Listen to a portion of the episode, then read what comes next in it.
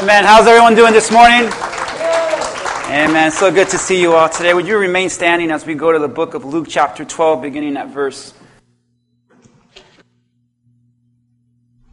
Luke chapter 12, beginning at verse 4. Give me some time to go there. As we continue the second part of our hell series. In Luke chapter 12, beginning at verse 4, Jesus said, Dear friends, don't be afraid of those who want to kill your body. They can't do any more to you after that. But I tell you whom to fear. Fear God, who has the power to kill you and then throw you into hell. Yes, He's the one to fear. That's his uh, sermon. What a sermon, right? But I want to go to verse 13. Because I want you to picture this as thousands of people crowded around Jesus to hear him preach this sermon. Jesus was talking about hell. But in verse 13, the Bible says, Then someone called from the crowd, Teacher, please tell my brother to divide our father's estate with me. And Jesus replied, Friend, who made me judge over you to decide such a thing as that? Then he said, Beware. Guard against every kind of greed. Life is not measured by how much you own. Then he told him this story. He said, A rich man had a fertile farm that produced fine crops. And he said to himself, What shall I do? I don't have any room for all my crops. Then he said, I know. I'm going to tear down my barns and I'm going to build bigger ones. Then I'll have enough room to store all my wheat and other goods. And I'll sit back and I'll say to myself, my friend, you have enough stored away for years to come. Now take it easy, eat, drink, and be merry. But God said to him, You fool, you will die this very night. Then who will get everything you worked for? Yes, a person is a fool to store up earthly wealth, but not have a rich relationship with God. Let's pray. Father, bless this word in Jesus' name. Pray that you would help me to speak your truth today to those who are here, those that are listening online. And help us, Lord, to really grab this message of what life should be measured by. We pray this in Jesus' name. Amen. Amen. You guys can have a seat where you're at. As we get ready for part two of our Hell series, I started reading this passage of Scripture. And what blew my mind away was that as I'm studying subjects like life and hell and, and death and everything for the past two months, I believe, just this week, this interesting video was given to me by email. And it really began to race through my mind and, and really get me to question a lot of things about us. And in this video, I'm going to show you this video, but I want to explain to you what happened. See, I started reading about this, this weird phenomenon that was happening in Japan.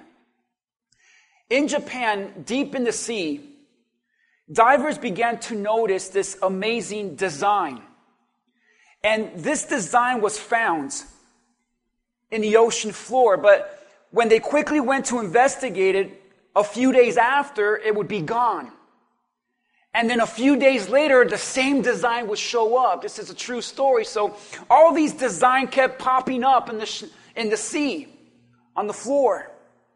So finally, in 1995, this phenomenon occurred so many times that scientists were so baffled that they really wanted to figure out what was going on. So they set up this camera and they sent divers to go and really check what it's making these great and beautiful designs. And that's when this amazing new species was discovered and it was a pufferfish.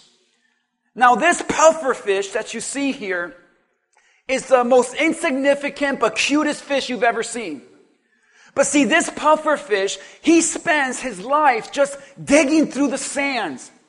and collecting shells. And what he's really doing is working hard. See, as they studied this puffer fish, this puffer fish literally worked 24 hours a day for an entire week, creating these beautiful designs. And his whole purpose was simply to impress other fish.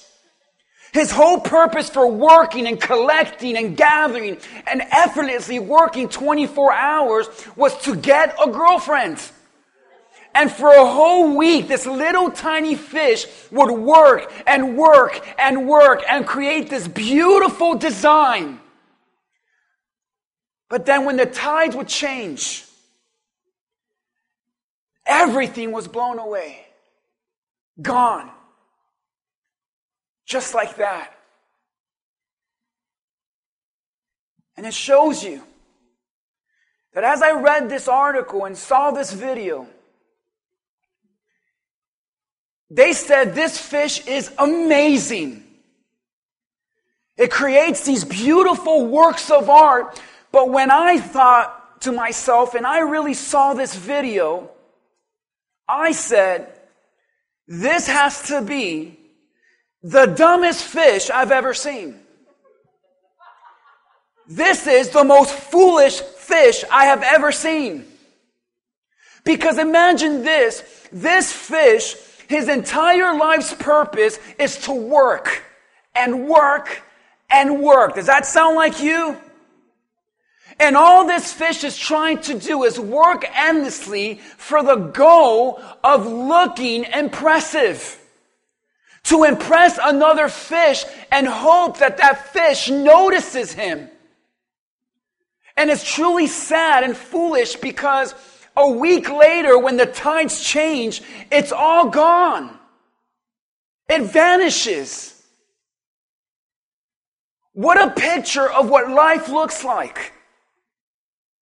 We live in this society that wants to work and work and work, and we want to build this legacy. We want to build this, this resume. We want to build this life. We want to impress other people. We want to post pictures and brag about what we've done and what we've accomplished and what we own and what we wear and what we've done and where we've traveled and everything we've accomplished and everything we've done and everything and everything and everything. And don't you know that there is going to come a point that maybe Maybe you've worked hard. Maybe you've done great things in life. Maybe you've probably, maybe impressed a few people.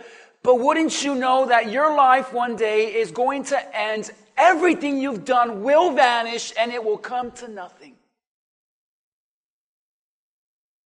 You see, I don't think this fish is amazing. I think he's foolish. And it's sad to say that today people are that foolish as well. Jesus was telling this story about this man like this puffer fish. This man worked so hard. This man, his investment finally paid off because he hit the mother lode in that culture. When your crops produce a great harvest, it was like payday. And this man had such an abundance of crops. He was so wealthy, he had a real big problem. He said, What am I going to do with all my money? Don't you hate when that happens? What am I going to do with all my stuff? And this man built this life. He was so impressive, not knowing that his life would come to an end that very night. Not knowing that Jesus said it will all vanish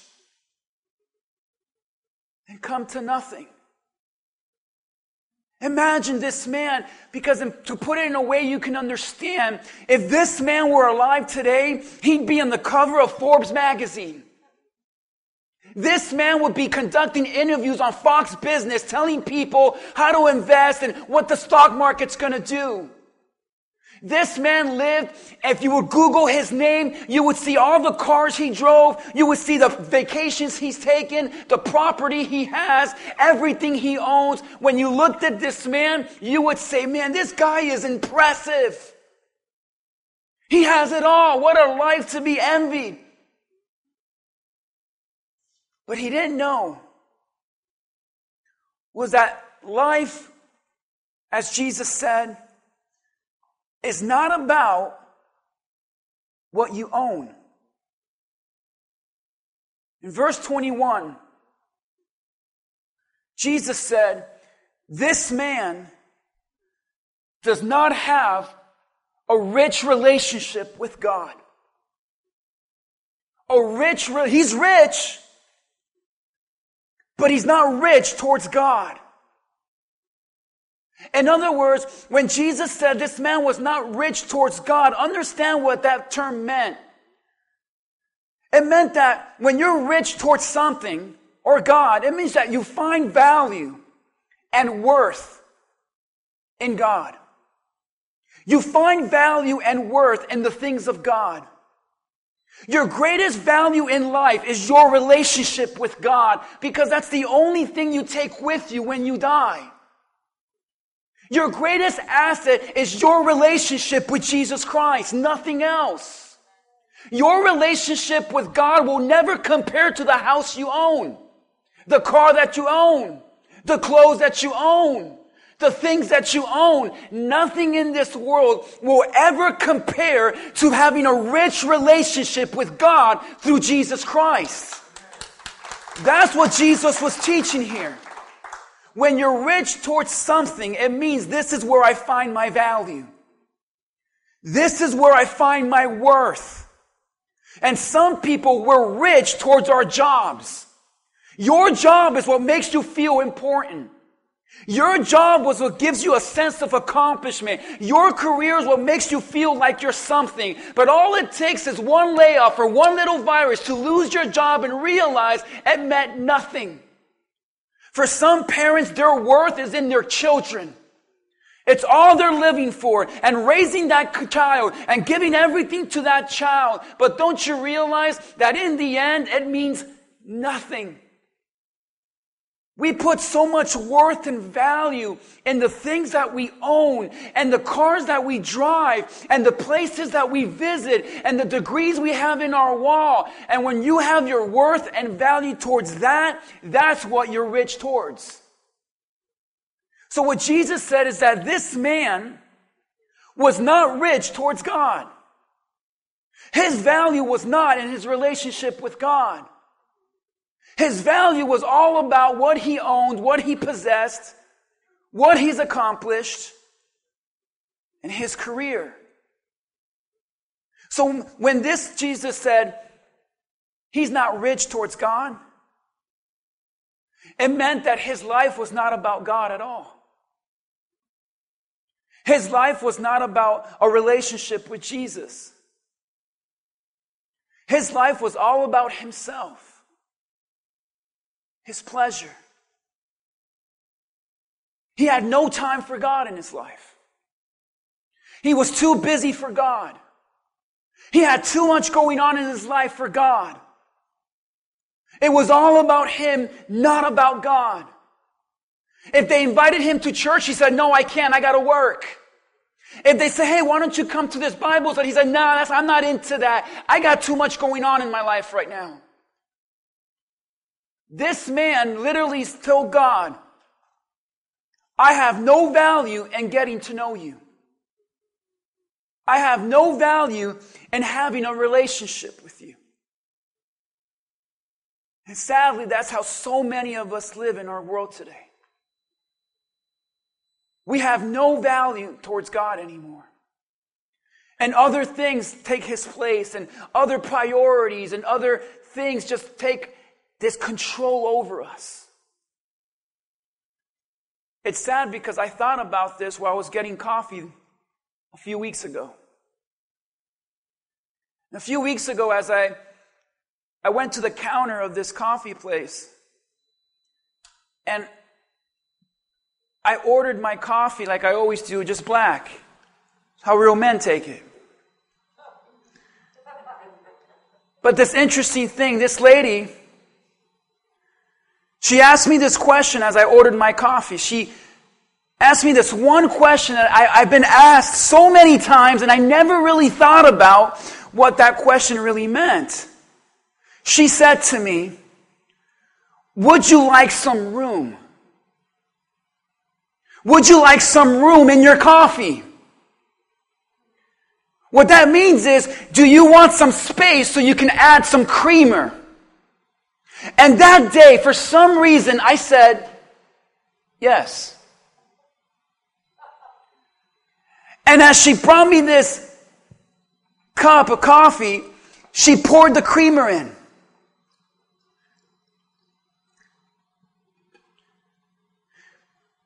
And this coffee completely, tra- it just transforms. It's no longer black. It's no longer strong and bitter. It's rich and creamy. And you think, Pastor, what's the point? Listen. This coffee will never be black again. This coffee has lost all bitterness. This coffee literally went from dark to light. And it was almost like God was telling me, you know, David, if people would make room for Jesus, if people would just make room for Him, they don't know the change that it can bring to their life.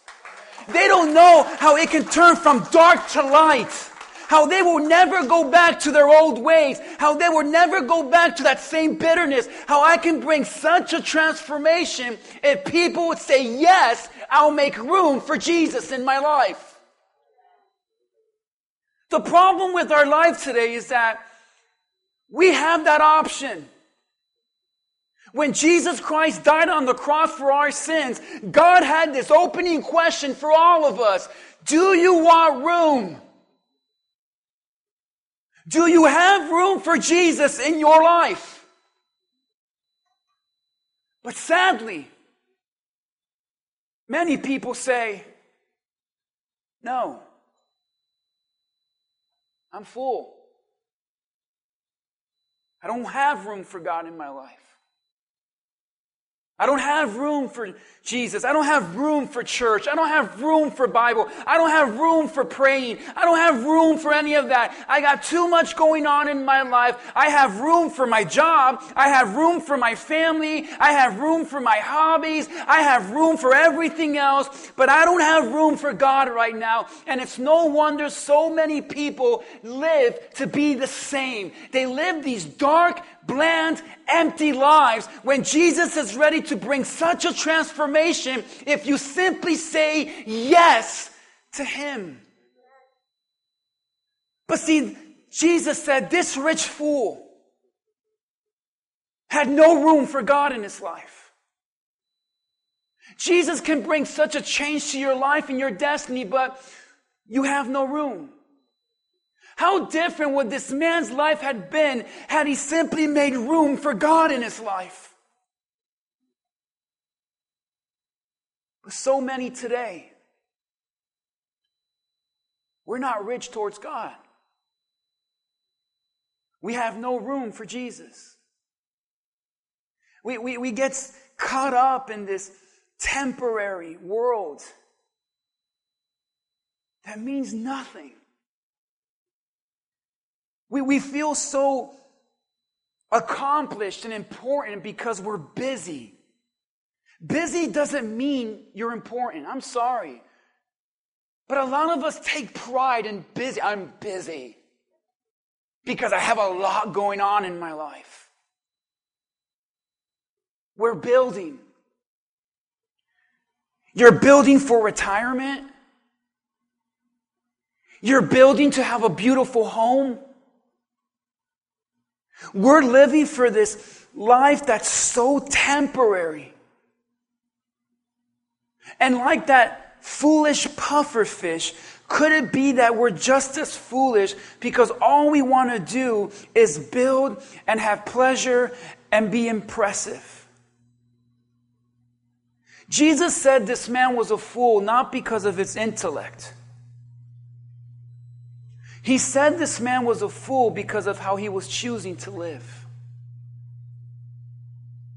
Jesus told this story of this rich fool because he was preaching this sermon about hell, of all, of all subjects.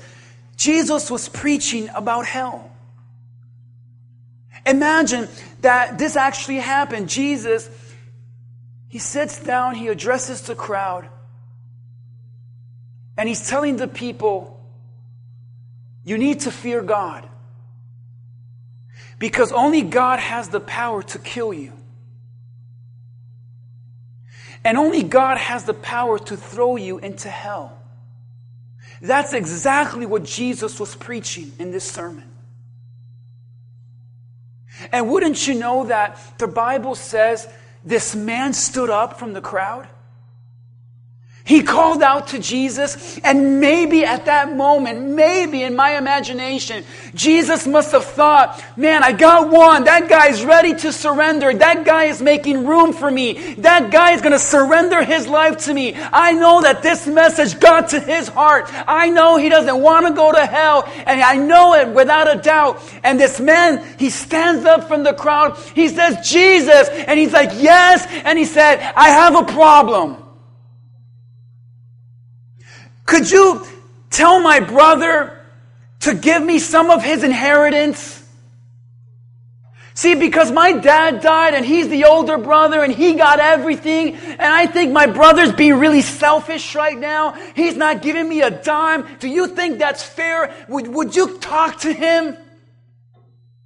Can you imagine how rude this guy was?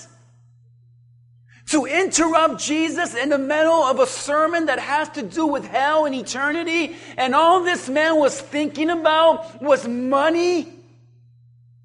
All this man was thinking about was pleasure and his future and money.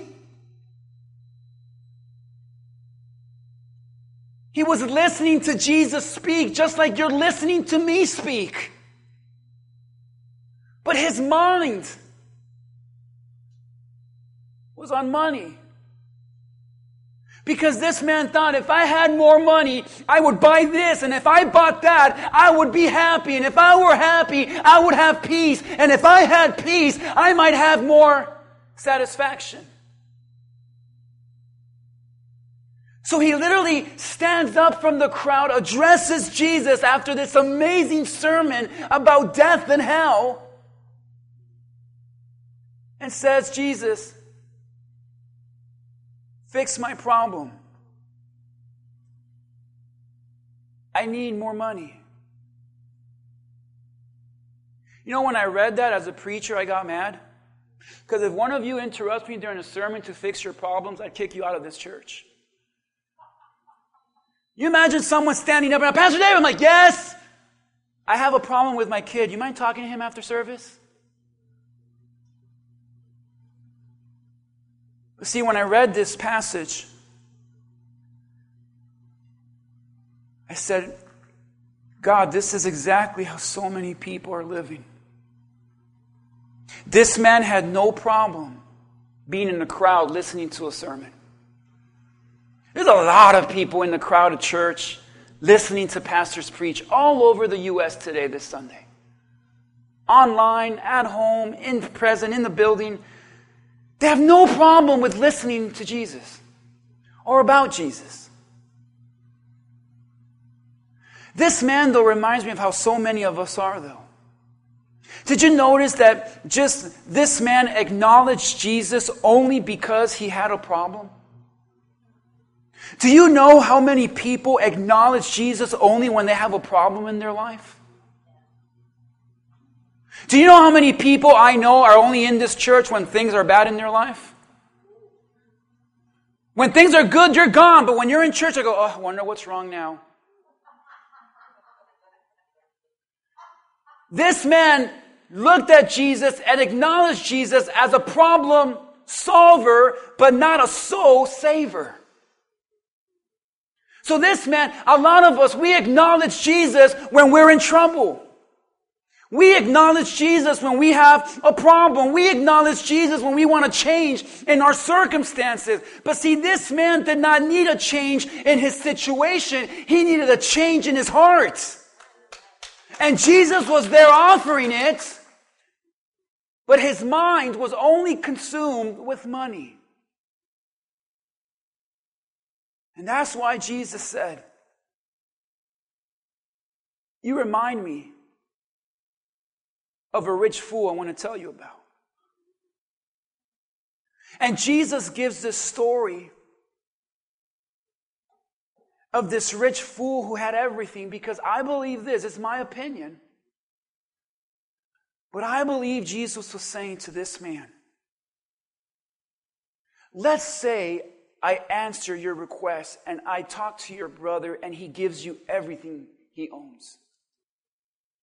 Let's say I do exactly what you want me to do, and I change your brother's mind because I'm God, I can do that, and I can get him to give you the money. Let's just say you're able to buy the house, buy the nice chariot, buy that piece of property overlooking the Sea of Galilee. I know you've had your eye on that. Let's just say I answer your request, and you get everything you ever wanted.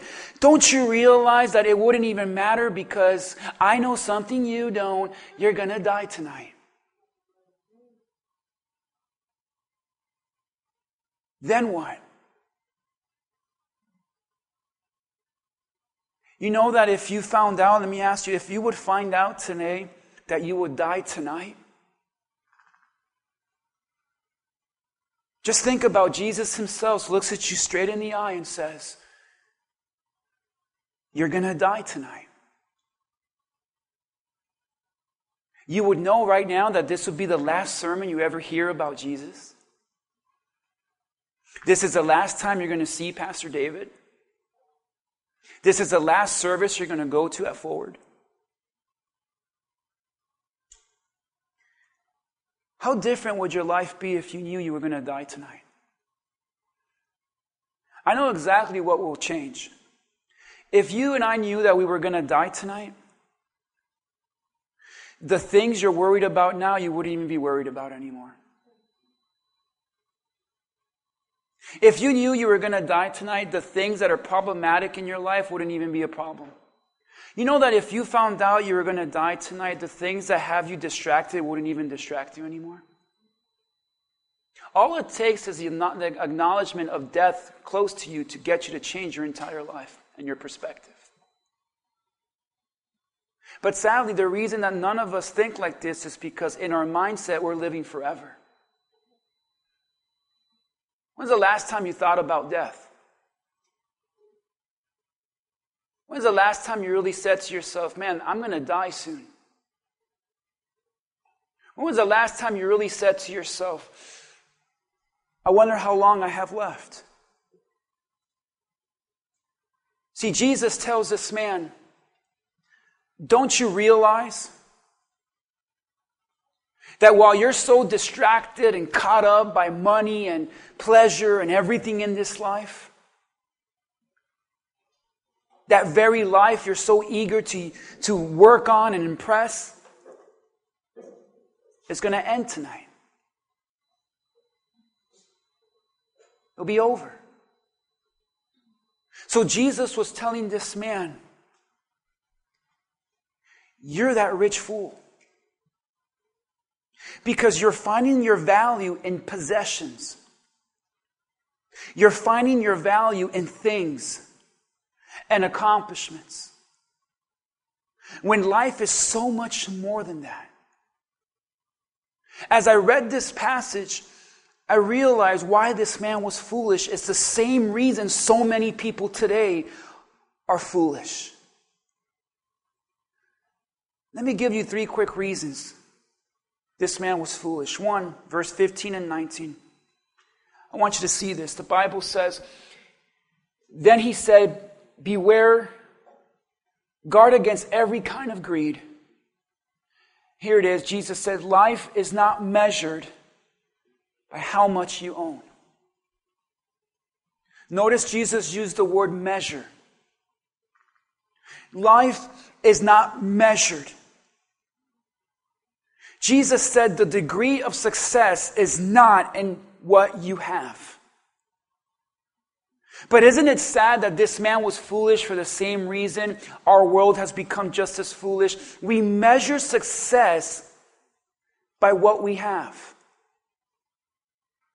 We measure success by what we do. See, our value is placed on what we do. The value that we have towards someone is what they do. The value and worth we see in someone is what they've done. The value we see in someone is what they own. We look at what they have and what they've done and what they've accomplished and, and where they live and what they wear and what they drive and we measure it and we say they're successful. Isn't that the measure we have for ourselves and where, where we live and how, what our house looks like and how nice our car is and how our 401k is? And we're so impressive that we're measured and say, wow, I'm successful. Why are you successful? Well, clearly, look at the degrees I have in my wall. Look at the places I've vacationed. Look at the house that I live in. Look at the neighborhood I belong to. Notice everything I own. Clearly, I'm successful. And God will say, no, you're not. We measure someone's worth by their net worth. How stupid are we? To think that your worth is in what you have. It's crazy because we call it a net worth. And last time I checked, a net was a device used to entangle and trap. Could it be that our society is entangled in themselves and trapped by this lie of the enemy that if you don't have and you don't own and you don't wear and you haven't accomplished, you are not successful? And we compare ourselves to others and we measure and measure and measure and based on what they've done we say wow that poor, that person's important. I think the stupidest question you can ask someone when you meet them is what do you do? Why do you want to know? Is it going to change how you view me? I do a lot of things but see what you're saying is what you're really worth is what you do as a career. And we compare ourselves and we say this person has a net worth of this much and a net worth of that much. And so this person is more important than that person. This person is better than that person. And we belittle people because they don't own, they don't have, they don't possess, they make less. And we just kind of devalue someone because of their social or economic background. And we're all trapped in this lie, this net worth that's a trap from the enemy. We're like that puffer fish. Working and working to build our worth when our worth is found in being rich towards God. The real value in your life is your relationship with Jesus Christ. Let me, let me illustrate this for you because I want to tell you how dumb our world is today. Especially our, our, in our country. Let me tell you. I love our country. God bless it. But we are foolish. Because in this world, I have $5 and $1 here. Clearly, you would say this one is worth more than the one. And I have this penny. You might get excited because you can get, I guess, a foot long sub at Subway with this, maybe.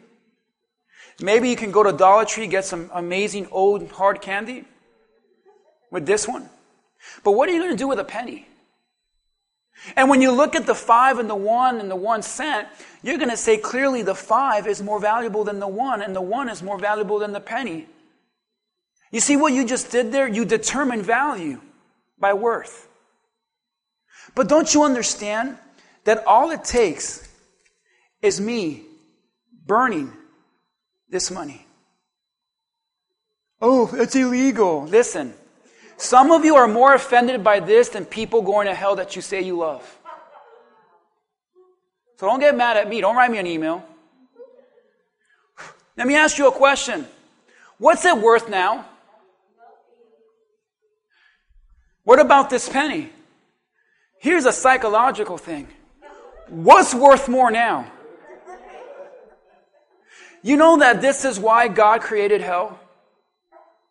Because hell is a place where everyone is equally worthless. Hell is a place where no one is better than another, like they are on earth.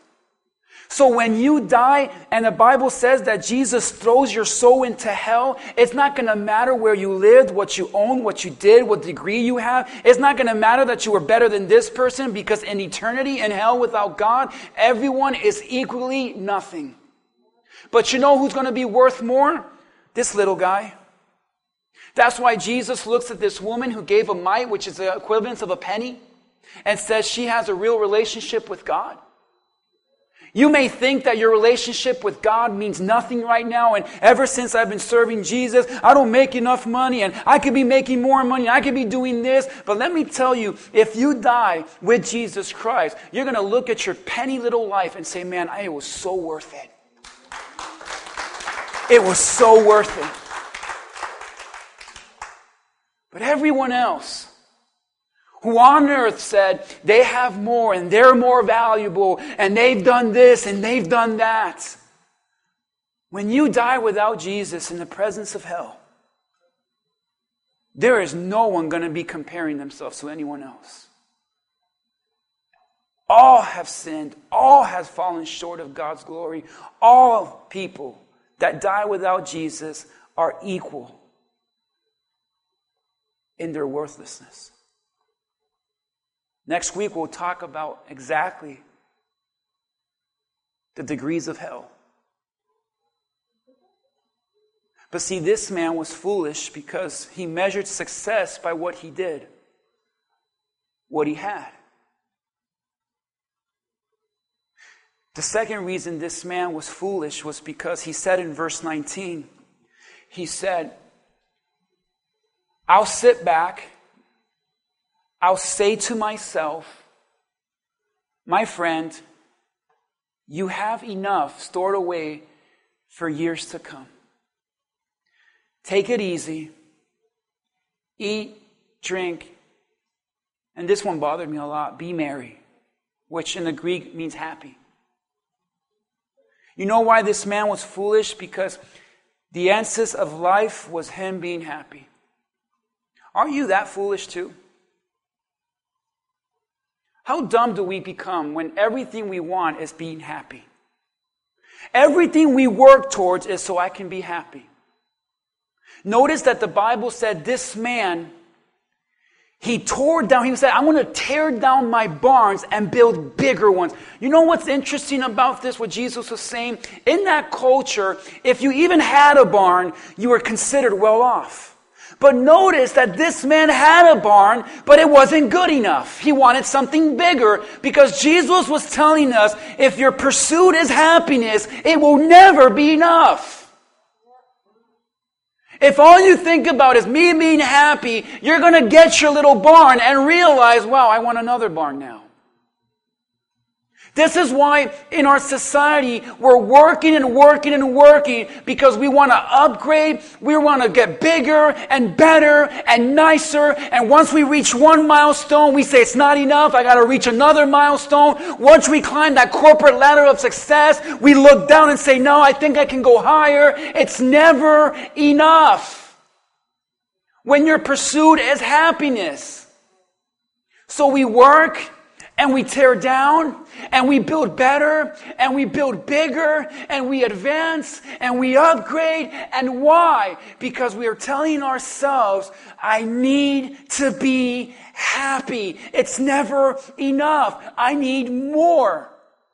So in this pressure to pursue happiness, people are just doing the wildest things. This is why so many people are divorcing and getting remarried, only to find out, oh, I need to upgrade again. I'm not happy anymore. We're going to different jobs. We're moving to different houses, switching neighborhoods, switching everything. I need a new car. I need this now. I need that now. Why? Because it's not making me happy. And here's a news flash. It won't. Our society is just filled with people saying, I need to be happy. You don't know how many people sit with me in counseling and say, Pastor, I'm not happy. And I said, Neither am I. Why do we have to be happy? When Jesus said, I've come to give you joy. See, happiness is external and it's based on the outward circumstances of your life. And since the outward circumstances in your life are always changing, so will your happiness. But joy is an inward choice in spite of your outward circumstance. And Jesus said, I came to give you joy. He didn't come to give you happiness. See, when this man stood up from the crowd, he said, Lord, I need to be happy. Make me happy. I need more money. Please fix this problem so I can be happy. And Jesus looks at him and says, You're so foolish. Is happiness all you're looking for? Because maybe you'll reach it, you'll be happy for a moment. And like that puffer fish, the tide changes and you're back to square one again. I'm unhappy. I've met some of the wealthiest people, and they're unhappy. People that have everything, and they're unhappy. And I've worked with some of the poorest people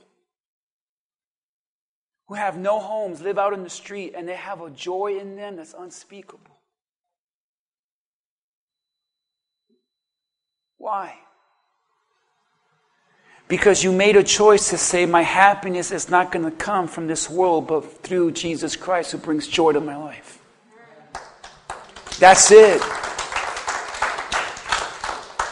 This man was foolish because his value was on things. This man was foolish because his pursuit was happiness. This man was foolish because in verse 19 and 20, saddest thing ever, and we'll close with this one. He said, I'll sit back.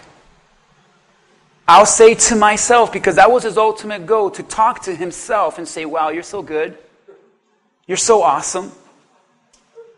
My friend, notice he's talking to himself because he has no friends, but that's a whole other thing. But it's true, he's alone, isn't he?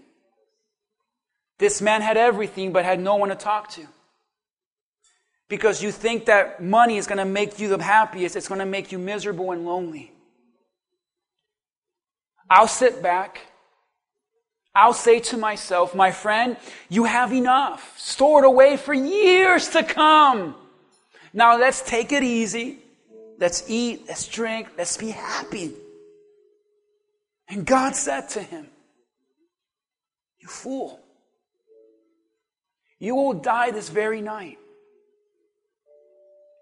Then who will get everything you worked for? Because you're taking none of it with you when you die. Only your relationship with God through Jesus Christ. Aren't we that foolish to think we have more time? James chapter 4, 13, Paul says to this church, he says, when it comes to life, look here. You who say today or tomorrow, we're going to a certain town and we're going to stay there for a year. We will do business there and we'll make profit. Notice this question How do you know what your life will be like tomorrow. Your life is like the morning fog. It's here a little while, then it's gone. You know that all of us here, we're here for a little while. And in this little lifespan we have, all we seem to do is think we have the entire life ahead of us. One of the worst things you can ever tell a young child is you have your whole life ahead of you. You're lying to him. You better tell that child you can die today. But see, we live our lives planning next year, 10 years, retirement, Five year plan, 10 year plan, this time next month. And God says, How do you know? This man, this rich fool was planning many years to come. I'm going to sit back. I'm going to be happy. I'm finally going to rest after all my hard work. And God said, You're dying tonight. And everything you worked for? Nothing. We talk like this man. We talk as though tomorrow is promised. That's why being a pastor is one of the most fascinating jobs you'll ever have. Because you get to see so many people die. And I've sat in bed, hospital beds with, I remember a kid, eight years old, filled with cancer. He requested a pastor. I don't know how I got that gig, but I did. I went to that child's hospital. I sat on that bed with him, and all he had question was about eternity. Eight years old.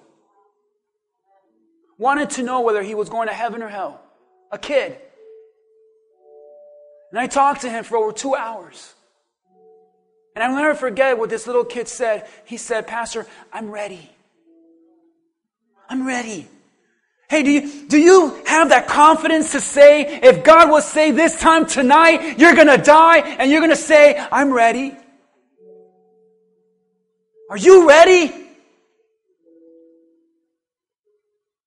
Because I also remember a really good friend of mine, his name was Angel. I've known him since elementary school. We've grown up together. We were in college together. We took every class together. We were a good friend. And he was my workout partner. And I'll never forget, it was a Thursday night. It was raining. And we were at the gym at 9 o'clock at night. We were working out. We were doing chest and triceps. And he was talking to me. We were, I don't even know what we were talking about, but I'll never forget as he left, the last thing he told me was, Hey Dave, I'll see you tomorrow. And that same night, 30 minutes later, a car ran a stop sign and killed him instantly. Just like that, you're gone. And every day I drive through West 4th Avenue and there's a little sign there in his honor, his memory. And every day that's a reminder as I go down that road that tomorrow is not promised. So David, you gotta keep preaching. If you knew that God would say, today you're dying, would you have the confidence through Jesus Christ and only Jesus Christ to say, I'm ready because He made me ready. He died on the cross for my sins. So that when I die and I'm in the presence of God, I am perfect in His eyes through Jesus Christ. Because one day on earth, I made room for Jesus and I asked Him to forgive me of my sins and asked Him to come into my heart, into my life, and He changed me forever. Or will you say, I never had room? Which one will you be? The light or the darkness? The one that made room for Jesus or the one that says, I can't? Because eventually, your time runs out. And Jesus asked this powerful question in Matthew 16 26. And I'm sure it would be the question he would ask this rich fool if he ever truly existed. What do you benefit if you gain the whole world, but you lose your own soul? Is anything worth, notice that word worth, Is anything worth more than your soul? What's worth more than your soul? Nothing. So why aren't you securing it? The Bible says in Hebrews we have this anchor for our soul, Jesus Christ. And an anchor, when I throw my anchor over the boat, I have confidence that it's holding me and securing me. You see, what the Bible is saying is you have security of your eternal life only through Jesus Christ. That's it. So as I preach this, you could be like this rich fool, and right now your mind is thinking about other things, other problems. But you know what's fascinating about being a pastor, too? The only career that has this. But in hell, and I'll prove it next week, but I'm going to give you a little appetizer. In hell, you will remember every opportunity you had to receive Jesus Christ but didn't. That means that in hell, people will be thinking of me. People will be thinking about the sermon Pastor David preached. One day, if you die without Jesus, you're going to remember this. And you're going to say, man, that pastor, that good looking pastor was there. And he was preaching this time and he was telling me to make room for Jesus. And I remember that Sunday and I remember I was thinking about lunch. And I was thinking about laundry and I was thinking about work tomorrow. And now I'm faced with all of eternity in hell. Was it worth it? That's what Jesus is saying. Is it worth losing your soul for this world? With every head bowed and every eye closed today. No one's looking around. You're listening online. I want you to stop what you're doing. If you're driving, pull over right now. Because this is your soul we're talking about. And the thing that you need to know without a doubt is that you are secured eternally in Jesus Christ. That you have made room for Jesus. That you have been transformed by His blood. That you have gone from dark to light. If you're not sure, what are you waiting for? Today is the day of salvation, the Bible says. And He's ready to come in if you make room for Him in your life. He died on that cross for your sins and for mine. That He, whoever believes in Him, will have eternal life. So don't wager with your soul. Be sure this morning, without a doubt, so I'm going to ask you an interesting question. If you are sure, without a doubt, that you are going to die tonight and be in the presence with Jesus in heaven, I want you to show me your hands. God bless you. Show me your hands. You can put your hands down because I know it is something scary. Some of you couldn't put your hand up. And there's no judgment in that. I applaud you right now because you're being honest with yourself. You're saying, Pastor David, I don't know. My question then to you is what are you waiting for? Don't tell God, oh, I'm too bad and I've wasted my life on sin. We all have. Right now, God cannot possibly love you any more than He does right now at your worst.